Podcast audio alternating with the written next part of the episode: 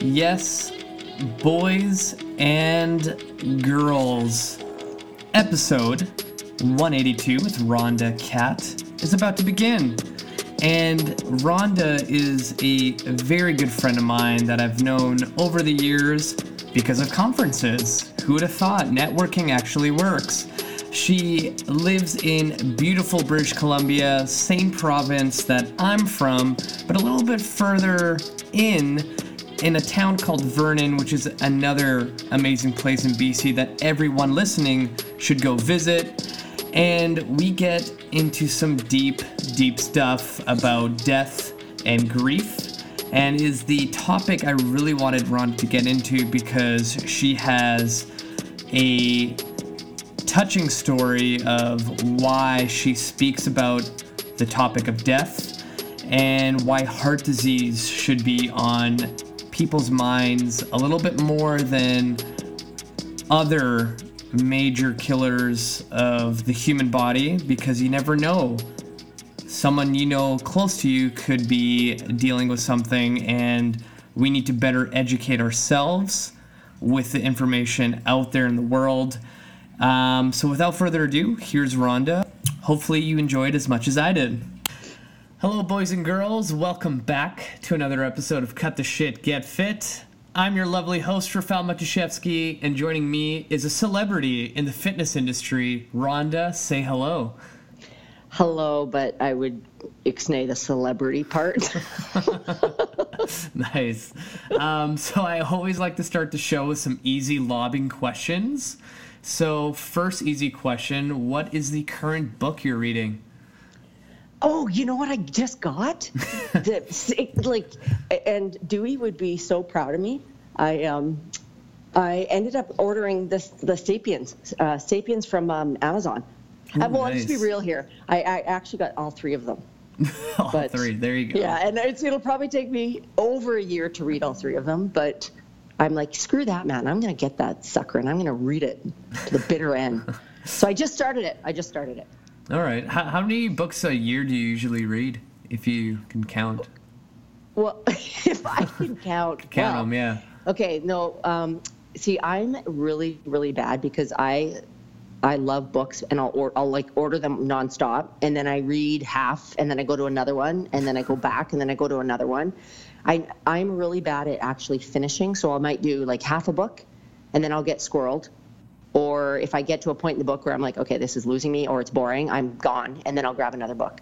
So I'm literally on the go with like maybe 10 or 15 or 20 books a year. Wow. So uh, this I've I told myself I need to get I need to get my shit together and I just need to finish this book. So I'm in in honor of Dewey. I am doing these three books. I'm gonna read them. Yeah, I'm the type of person where I have to have one book at a time, and like I can get to the point in the book where it's so boring, and I'm getting angry that it's not interesting, and I'm so stubborn that I have to finish it because I just don't like unfinished books. Yeah, well, that's that's very good. So you don't have a squirrel brain. Yes. yeah. Um, so, second easy question What was the last YouTube or Facebook video you watched, or Instagram? Oh, oh. Yeah. You have to think for this one. That, that's not an easy question because I actually don't remember. I don't know. What did I? Hmm. I don't know, and maybe that's actually bad because maybe I'm watching too much. Maybe I'm just scrolling because I don't through. remember. I honestly, I don't. I, I don't know. I don't remember. All right, fair enough. How about this one? Latest TV series or movie you watched?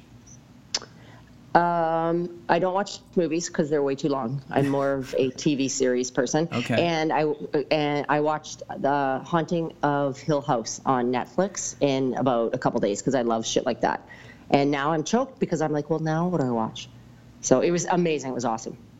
Yeah, I've been seeing that a lot popping up on social, and people have been talking about it. Like, what what's that whole thing? Am I gonna shit my pants watching this? well, if you're not a whim, no. It's just, I mean, exactly what it says, right? It's about this family that lives in this house, and it's haunted, and it's it's basically they're in adulthood, and it keeps going back to their youth and the stuff that happened in the house. It's it's it's actually very interesting and i am a snob when it comes to series like if, if they don't if it doesn't catch me maybe it's not the snob it's because i again i have a squirrel brain if it doesn't catch me right away i'm gone i'm off it i'm on to something else and this one hooked me right from the right from the beginning so it's worth it it's worth watching if you like that kind of stuff Okay. I'm happy you brought this up because this is going to air on Halloween. So I think the next question has to be what's your favorite Halloween movie? My favorite Halloween movie. Well, hmm, because I I I love horror movies, but they are all so stupid and so lame because Yeah. I will be that person that's like, oh yeah, like that's real, you know. so I yeah, I think you got to go back to the old school like Halloween Yes. and Friday the Thirteenth when you were actually younger and you watched them and they actually freaked you out, and now as an adult you expect so much that they actually aren't really freaky or scary. They're actually stupid, but Yeah. so Halloween. I'm thinking yeah, let's just go with Halloween. There you go. Um, so to get this thing started, let's do a little intro of who you are, what you do, and how did you get into this industry? Um, okay, well, it's oof. so um, obviously my name Rhonda Cat. So I've been my business is in Vernon, BC. Been in the industry since the early '90s, so it's been a, a long time. Um, the you know I, I guess I've always been a hockey girl. It's it's more so. Um, I guess more athletic based, right? So, but it's it's really my focus has always been hockey. Okay. Fair Did you cut out? Did No, you cut out there? I, I'm, Oh. I'm, I'm still here. Okay, I heard a big click, so I was like, "Oh, well, here we go. it's starting." It's starting, yeah. Um, so how did you get into it in the first place? Like, what kind of drove you into the fitness and health world? Like, you were like, "This is for me. I'm going to become a coach." Yeah, um, because I've I, I've always enjoyed enjoyed sports. I've always been athletic, and I think everybody who gets into this world is that person, right? They they like to play sports, they like to be active. But I actually wanted to be a PE teacher because I just at the time that's what I knew. That's all I knew. I didn't know that you could be a trainer. It just wasn't something that you did back then. Um, and it was only from me actually being active in a gym, me training, me working out, and seeing just that environment. And it's such a lame story, but that is, that's what I, that's how I got involved. I, I j- didn't know any better. And I didn't even at the time, I didn't even have people in my life that did that, that, that could tell me what to do. So I was asking like gym owners and stuff, like, what, what do you do? What do I do? How do I do this? So it, it's definitely, I feel like the industry is amazing right now. Like it's changed so much. Um, but I'm definitely dating myself. I'm aging myself. Um, so did you grow up playing hockey? Like, No, I was a basketball girl. Okay. So I, yeah, and actually when I grew up, it was definitely not the norm. Like you, girls did not play hockey. That just wasn't. I mean, ringette didn't exist. None of that Yeah. was an option. So it was actually, you know, soccer, played soccer, basketball, but basketball was. I lived and breathed basketball, and then it just. I don't even remember. Like I've, al- I always loved hockey, but I think it was that person from. Um, like I, at the time I didn't play. I didn't start playing hockey until I was in my early 20s. So, and I'm going to be 47. So, it all of my teenage years was just loving the sport, but not having the opportunity to play it. So, yeah, it was. Uh, now I don't even play basketball. So, okay, fair enough. Oh, did you like grow up in Vernon and just stayed there the entire time? yeah. Well, I live in Lumby. I grew up in Lumby. Yeah. Yeah. Businesses in Vernon. It's. I consider it all one place. Yeah. Really, it's like 20 minutes away. Yeah. Okay. So when you started playing hockey, was that like tough to even find a women's team? Because like No. no, No. okay. No. Interesting. Nope, not here. It was it was a big deal. Lots of females were playing. They wanted to play, and you know we have our own league. There's, it's it's it's great. It's great here. It's popular. There's lots of lots of options. Awesome. Yeah, like honestly, I enjoy women's hockey better than men's. Like anytime we have the Olympics, I'm so fired up for women's hockey because like I don't know what it is. Is that you guys just have more competitiveness? You know what I mean? Where like guys tend to have this like ego that they think they're just better than everybody, whereas just like I think women's hockey they're just focused on so much on their skill and competitiveness that it just makes the game a little bit better. I don't know if that's just me. Hmm. Well, I think it might just be you because that's, that's, awesome. I've never heard anybody say that, but oh, there it's you no go. matter what. It's it's it's it's hockey. I'm going to watch it anyways. So oh, fair enough. Um, so wh- at what point did you like decide to go into business for yourself? Like, did you first like go into a big box gym, or were you just like, screw it, I'm just going to start my own? Yeah, I was actually no, in a yeah, in a big box gym for probably 20 years, like a long time. And that was my life. I was never going to be that a gym owner. I was I was like hell bent about not owning my own gym. And I I had my I think I had my second child and then I start that's when when more group kind of training was starting to mm-hmm. to happen instead of the private training. And I started to kind of get into that to literally be home with my kids more. And I don't know why. I don't honestly don't even know why. I would just I was like, hmm, I should find a space to rent and and just kind of like a small area and go from there. And the only reason I actually opened my own space was because at the time I knew of somebody else that was thinking about owning her own facility and and she kind of wanted the same thing and I thought well this is silly we sh- we can't open our our separate space let's go into business together and that's kind of what happened and yeah, something I thought I would never do, and I actually I love it. Awesome, and I'm really excited to chat with you because you recently just moved into this huge facility. It's like just amazing, and if anybody hasn't seen it, they need to follow you on Facebook and look at those photos. But what was the like process between going from your old gym to this new giant facility with an ice rink in it and kind of talk about the transition phase. Well, the old space, we were in there for a little over seven years. So, in the nice thing is we basically worked out all the kinks.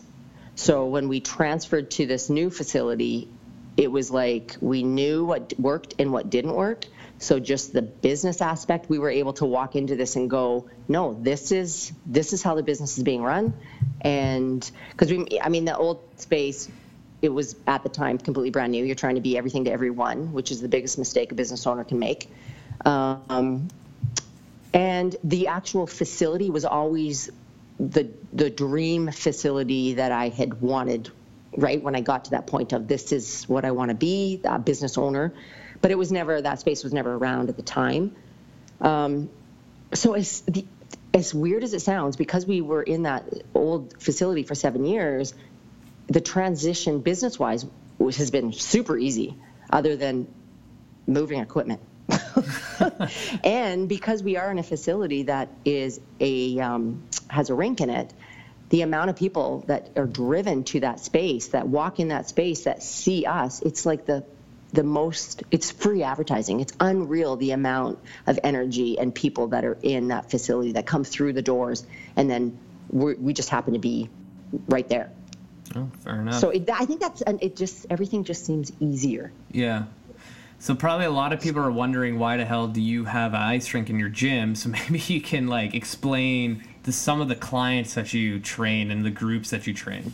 Yeah well we're just it's it's an actual um, arena and they just twinned a second ice sheet right? So our junior a team our vernon vipers that's the main ice rink in vernon. And then they um, they built a second ice rink. And so what they added on was was business space.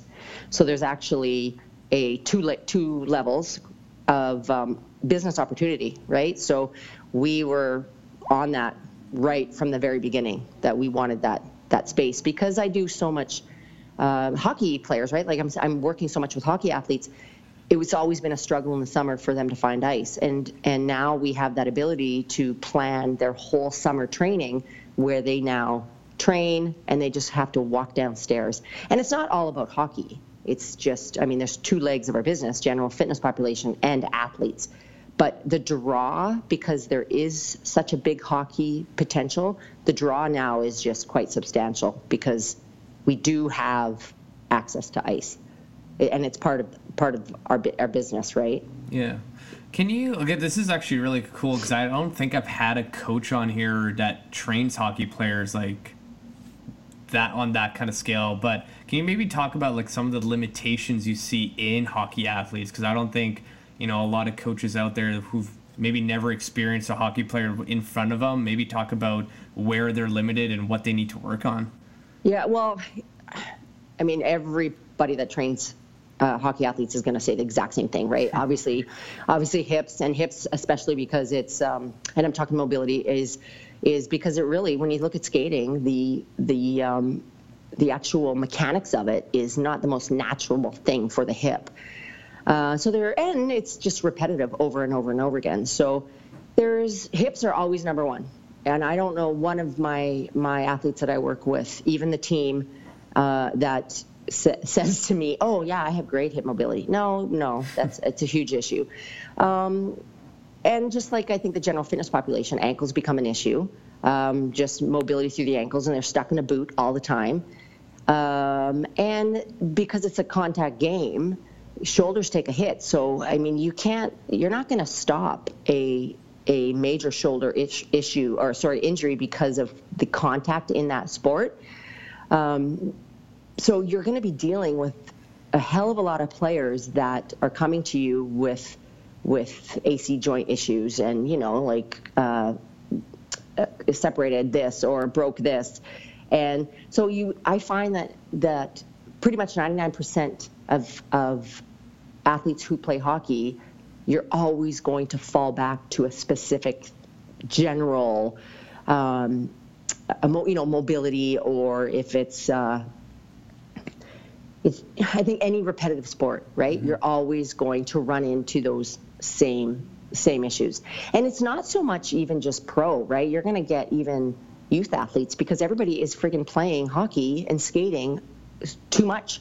They're mm-hmm. skating all year long. So you're getting the same issues happening with a youth athlete. You know, let's the, these kids that just don't have the strength or the capacity to do that and they're skating continually they're they're now running into these issues, and that's kind of the a, a big red flag because, I mean, that if they're getting it now and they plan on playing hockey for how many more years, it's um, in a sense it's it's it's kind of scary because some of these things are are ending careers. Yeah. Right. If it's a hip labrum or or a shoulder like over four times they've dislocated an AC joint or they've had surgery twice or something, right? So it's it's always always seems to be the same, the same issues.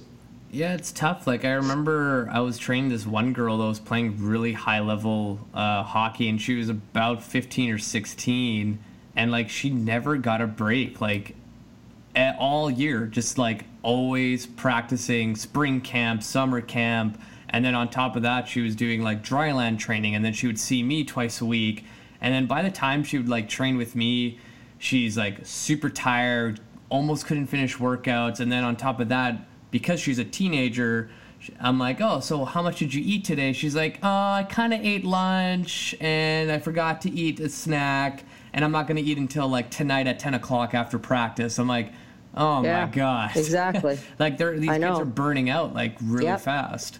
Yeah. And then how much sleep on top of that, and females and uh, hormones and growing. Like it's, yeah, it's, it's unfortunate, but everybody thinks that more is better, and that's not the case.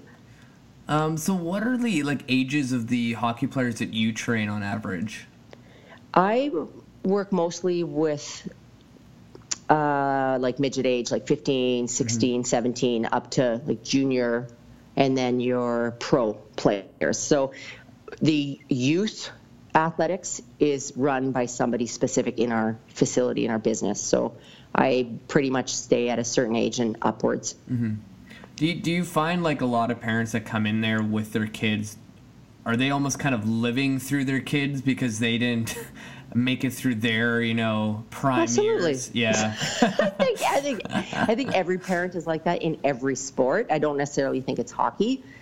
Um, I think we just probably notice it more because we're Canadian, right? And yeah. that's that's our sport, right? Like you don't see a lot of football parents coming in, but you certainly see a lot of hockey parents. Yeah.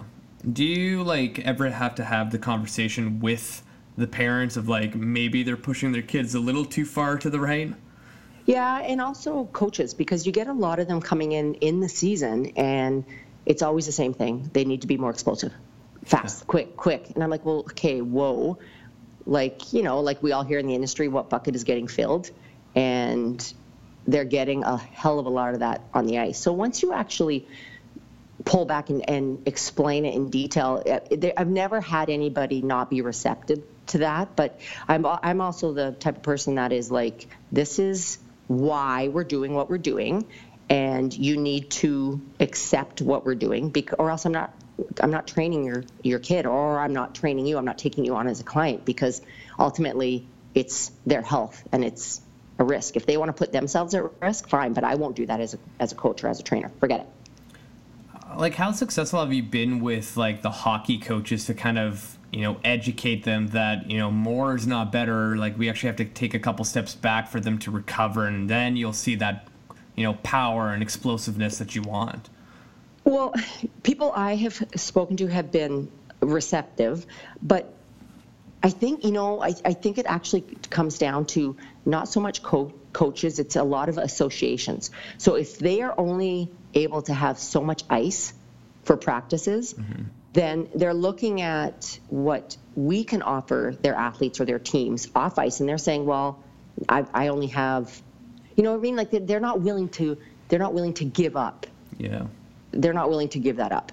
And I think also a lot of parents aren't willing to give the actual specific, the sport specific or the ice time up because it's I think there's lots of still lots of education just in the whole masses, like yeah. just out. Yeah, it's because if you give it's just like even soccer, you take them off the field, then they're thinking, whoa, whoa, wait a second, I'm not going to be a better soccer player because you're now taking me off of those sports specific drills. So there's still a lot of education that needs to be gained.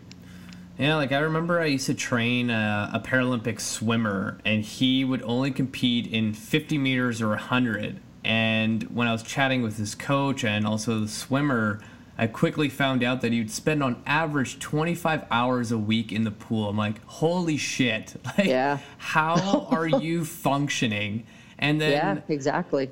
Like uh, to a certain point of his career, he started like you could just see the overtraining like kick into effect, and then when he actually made it to London, the Olympics, he won a silver in the 50 meter free and then during his warm up like laps in the pool for his second event, he actually tore his rotator cuff, and I was just like, God oh, damn it! Word. Like it was just so much volume, and I'm like, I've been yeah. like hammering this information to his coach, and he's like, Oh yeah, totally makes sense. And then it's like, talk to the athlete. I'm like, Oh, so how was practice today? Oh, I swam for three hours. I'm like, awesome.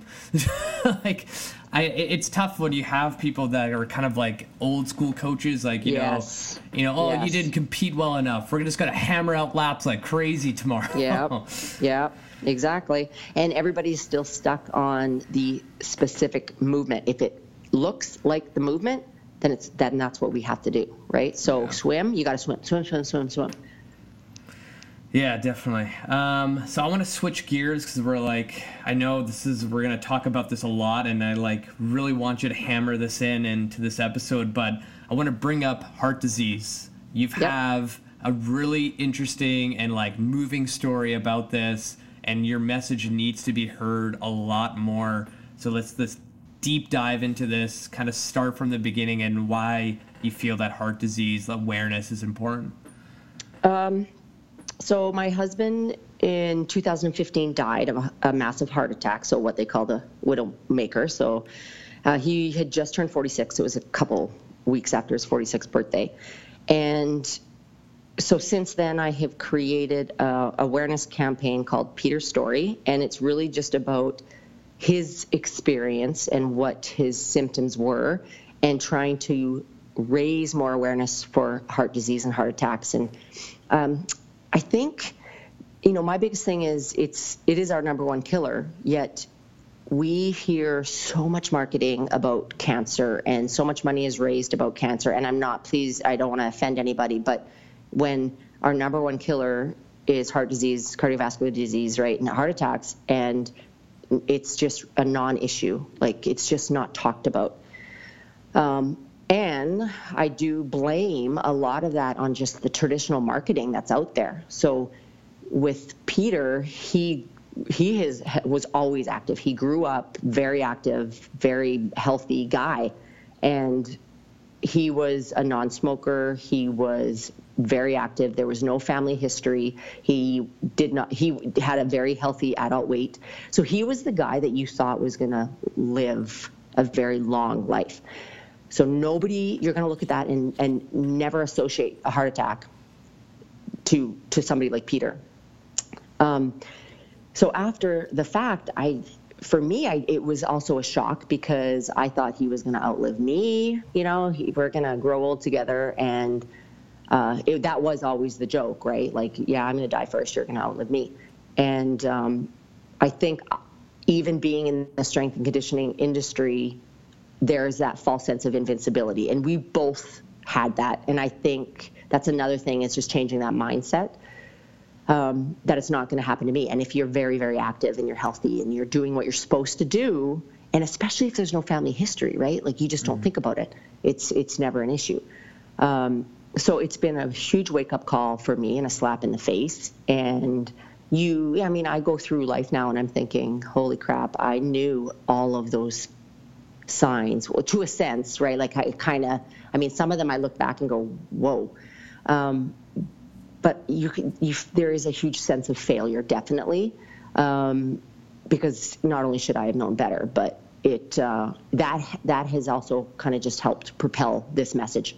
So there's there's a lot of, damn it, I screwed up, and well, you know what, I need to save somebody else's life because if there's you know if we can talk about it, then I know one person at least from this podcast is going to say to somebody else, hey, you know what? You were talking about this symptom the other day. Well, um, there's the one thing about the strength and conditioning industry that I think we're failing at is we are so much about performance based. Yes, I get it. Fat loss based. Yes, I get it. And there's so much talk about being good at the basics and simplifying things and keeping things simple. But I don't hear that, or we don't don't shout that loud enough for for heart health and for aerobic capacity and and what you need to do to train the heart. I don't hear that enough, and that's I don't I don't it drives me bonkers. So I mean, at least for me, I'm just trying to educate all, all of my clients as much as possible. And I may have pro athletes and, and they have to train a certain way, but I am always always telling them, look, you guys, this is why the heart, in order to do what you want to do, you need to have this. You need to have this foundation, and your ha- your heart needs to be able to be strong enough to to to pump out efficiently. But I mean, um, is it just me? Do you do you hear that message? I don't hear the message loud and strong enough in our industry. No, like not at all. Like like you said, like a lot of marketing dollars is towards cancer. Like you look at the ride to conquer cancer, how much money they raise every single year for that ride. But um, I think first of all, it's like it's so amazing how open you are about this because I remember like the first time I met you, you told me I was like, oh, okay. Like it almost t- took me back that you were so open and like free, willing to chat about it. Because mm-hmm. I would assume that most people who have like someone they really, really love pass away, it's like they would almost want to like kind of like put themselves into this hole and kind of block yeah. out the world. So I'm also yeah. kind of curious, like in those first couple months, like what was going through your head? And like how did you get to the point where you are now where you're just like oh yeah i can totally talk about it. No problem. Well i think the only reason i'm like that is because i'm a stubborn bitch. No but seriously like i have never been the follower right? If yeah. i don't want to do something i'm not doing it. But what was what really got me is because I remember writing an article literally probably one month after he died. And it was only because I'm so passionate about teaching other people and learning myself. And I was like, I need people to know what happened because if I would have been on the receiving end, he would not be dead. He would be alive right now.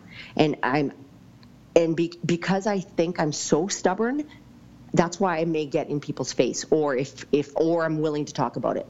And I think even if you kind of tie in um, I just think society has a has a, a, problem with even just talking about death and grief. So that's a different podcast, but it is um, it needs to we need to be able to talk about that kind of shit. Yeah. So, but but people talk about you know I'm going to say the c word again. People talk about cancer, but nobody really I don't know. I just there's too much to, more to learn. I think that's the biggest thing. So yeah. if I'm going to be one of those people that's going to get in people's face, then so be it. And that I mean that's one way to to keep Peter's name out there because he's it's basically like he's standing in front of me every single day. So he's he's always there. So if he's not here physically, then I'm going to damn well make sure that everything that he went through and all the signs, I can make sure that everybody else knows because 10, I will know for a fact that somebody will listen and somebody will somebody will be saved. So I always have to remind myself that because there's times where I'm like, nobody gives a shit. I'm done. I'm frustrated, and then I get a message, and and then you're like, okay, Rhonda, you need to keep going. You need to keep going. Yeah. So if you had to give like, you know, heart disease 101 to someone who doesn't really know anything, like where do you start? Like what advice do you tell people? Like what should people know? Well, do you mean just symptoms?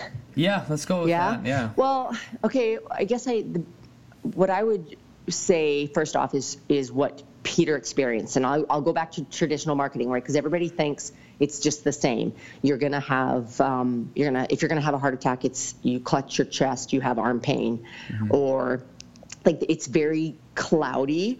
And I think one concern with that is a lot of symptoms could also mean other things, and so that is probably why the medical world is kind of a little bit apprehensive about hammering home specific symptoms because what if it actually is a different issue.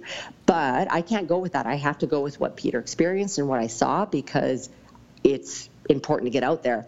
And his his symptoms were um, like the the first symptom I remember happening and the longest, which was two years before he died, was he had suffered or he had complained just about his legs aching. So I'd make sure I tell everybody that it was never an ache that you could really hit or you couldn't stretch it or you couldn't feel like you could help it. It was a very, very deep ache. And that traveled up to his thighs. And so the summer before he died, it was it was really bothering him. And then it wasn't only until that time, because every other time I was like, oh, go, just go roll, go to your physio. It's got to be, you know, you. I always had a fitness reason for everything that he was mm-hmm. experiencing. And when he when he started to explaining that or describing those symptoms to me, that's when I actually in my head I started thinking something's not right. But then right away I'd be like, Rhonda, in my head, you're so stupid. Don't you're thinking negatively. Don't be so negative. He's fine. He's healthy. It's Peter. He's strong. He's okay, right? So that was kind of the first thing, and then his fatigue, which is again another huge red flag, was so extreme. And people should understand, right? There's a difference between, oh yeah, I'm tired, or had a hard day, to so exhausted and fatigued that you you cannot stay awake. You can't keep your eyes open. So drastic that you know you're going, what is wrong with you? So we just blamed his 12-hour work days and we blamed his his increased fatigue on his lack of activity, but his lack of activity was because his heart was like, I can't do this anymore, dude. Like, you need to do something, right? But we didn't know. Um, and then, I mean, the the last few, right? Like he he had very extreme heartburn the night he died, and that was from playing a game of hockey, and he had some episodes of of chest pain, and those were not in the like they were so in the back of our mind that it was just having to do with a new a new um, mountain bike ride like a different trail or or a different run. Like we never we always had a reason but it always related to exercise. It was never it was never whoa there's something deeper going because i mean you're probably th- saying well chest pain's quite a a red flag. It's a pretty easy sign, yeah. but not to somebody who who's super active and who's not like if he's going to get on a mountain bike and and friggin' ride up a hill and you are like breathing so hard and it's so challenging, you just sometimes that mentality is just oh it's just part of the ride or it's part of the run or it's part of the you know it's part of the climb. You don't think that it's something else, and that's where the the it's not going to happen to me mindset comes in. So he had the biggest thing too with his the night that he died is is we had a two hour window when he woke me up and said, "Hey, like I need some Rolaids." A two-hour window. We we are like 30 minutes away from the hospital. So he, if if we would have just clued in and, and went in, he would probably still be alive, right? We he, his there would have been a chance, but so you know, don't wait it out. Don't be like, oh, I'll just go for a little nap, or I'll just I'll t- take a Tums, or I'll take an aspirin, or you know, do something now. Because what's the big deal? You go there, you go to the hospital, and you're you're fine, you're okay. It's like two hour window. Like I'm like that's the shit that I have to I have to deal with for the every day. Like Rhonda, you screwed up, but but so this is why I guess again, like I said, the message has to get out there because mm-hmm. it makes me feel like I'm now doing something to help. Yeah, definitely. Um, maybe for the second last question, because I like again, no one talks about grief. Like if someone, if you had to give advice to someone that just experienced a loss or trying to get over it, like what can they do to kind of get out of that space or like is there something they should seek out or someone to seek out like what advice would you give them uh, yeah that you know it's kind of tough because everybody is yeah. different. And i know it's still brutally hard for me and there's there's a you know i'm not much of I, which sounds really weird. I'm not a people person. I don't go where there's people. Like if it's work related or if it's sport related i am a hermit. I'm still you know there's lots of anxiety left. There's lots of, of emotional shit just to deal with. And the only thing that i honestly think that well, that helps me is talking about it, but talking about it in this sense or talking about it with somebody who understands.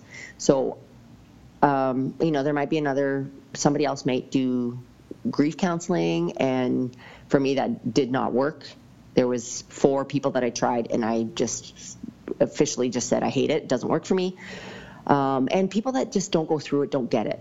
So, I think what the what the thought of society is is once someone dies, that people just kind of forget well, he's dead. Get over it. That's kind of society. And they don't understand why people are still grieving, or they don't understand why people are still living a life and being sad or having days that are really, really shitty. Because honestly, the person, it's like they are in your face 24 7 from the moment you wake up to the moment you go to bed. That's all you think about. So that's kind of impossible to all of a sudden be like, oh, now I'm fine, I'm happy, I'm great, and life is wonderful. No, that's that's the rest of your life. You just become resilient. Every day you become more and more resilient and you just learn to deal with the day and deal with shit because you have to. That's what you do. So that's just I think the whole grief topic frustrates me because society has society needs work because nobody talks about death. Nobody does. Well, they and they don't know what to say. The best thing to do is just to talk about it and ask the person, "How is your day going?" How, just because they're not going to make them feel better. The person's dead. I mean, yeah. let's think about this, right? So the best thing you can do is say their name and talk about the person. Yeah, I personally think it's like if you've experienced a loss, I don't think you're ever gonna forget it. How like some people just like, oh, just forget about it. It's not. It's not gonna. Yeah. Like you know what I mean? But because like I had a friend, like a close friend in high school, commit suicide, and like I constantly think about him, and like most recently, like I've had one of those Facebook memories come up, and like we used to play football together and a bunch of photos popped up where we were yeah. together, and I'm like, fuck, here we go. Yeah, exactly. Right, exactly. and there's like a good couple days where I was super down, and yeah, I got better, but it's always in the back of my mind. So, mm-hmm. yeah, it's tough. Like it's one of those things that I think someone has to deal with for their their entire life. It's just, yeah. And I think one other thing I, I, I really want to share is I was not so much the emotional, mental person before Peter died. I was very, you know, like, let's go, let's run, let's hike, let's do your Spartans, let's do all that stuff.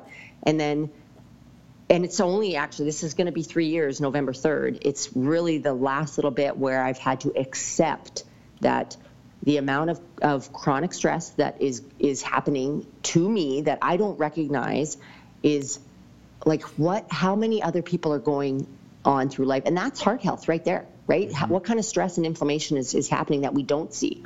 So I just want to encourage people. I use an app called Welltory, and it has been mind blowing because I'm looking at this the my results, and, and it's go, it's basically saying get your shit together, right? Because your nervous system, like you are, it's red, red, red, red, red. So it's the emotional stress that is is getting to me much more than I think it might be. So the average person who does not use technology, who's not using a, who's not taking HRV readings, that just thinks they're fine, then that's a person one, two, five, ten years down the road, that's the person that's going to have a uh, heart attack. That's the person that could potentially die. So, like Peter, again, non-smoker, no family history. What if there's somebody else like that out there, but their stress level is ridiculous and they can't manage it?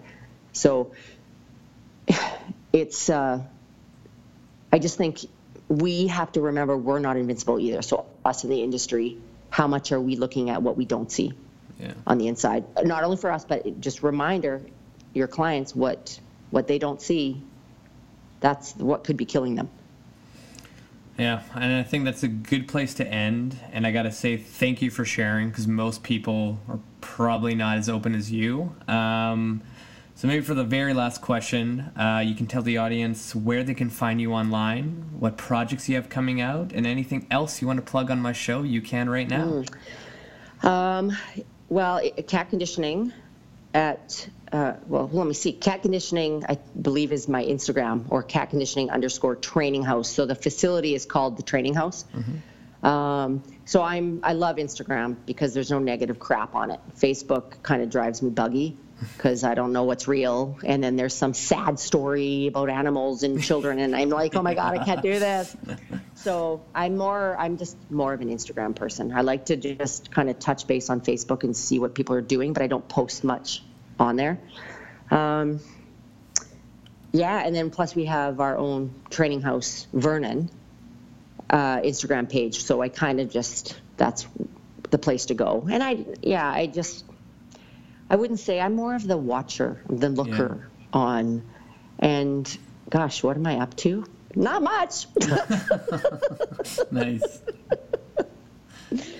Just learning and listening and talking to you. Perfect. All right. Um, so yeah, thank you so much for your time. This was amazing. Well, thank you. And oh my gosh, we have to like make sure what what next course we're going to. We have to go together yeah, so we yeah. can be partners and laugh yeah, all the time. There you go, for sure. Thank you. Okay, so that's gonna wrap up episode 182 with Rhonda. She's amazing. Honestly, she's the best. If you've ever had a chance to meet her, you'll understand why. Just just a beautiful person inside and out. Um, I'm going to end it there, and I'm going to remind every single one of you to share this podcast with your friends and family on every single social platform there is. And again, hit the show notes in this episode, and there's a link to add me on Facebook because I post a shit ton of great content in video and written format, not only in audio. And keep your eyes out because my ebook is coming together in its final stages, and I'm hoping, hoping that this January coming up, it's going to be ready. It's going to be amazing and it's going to blow a lot of people's minds. And I can't wait to share it with you. And I hope every single one of you will support me on my first book release. That's it for me. Until next week, you guys, I will keep giving you the best fitness and health advice out there in the world. See you later.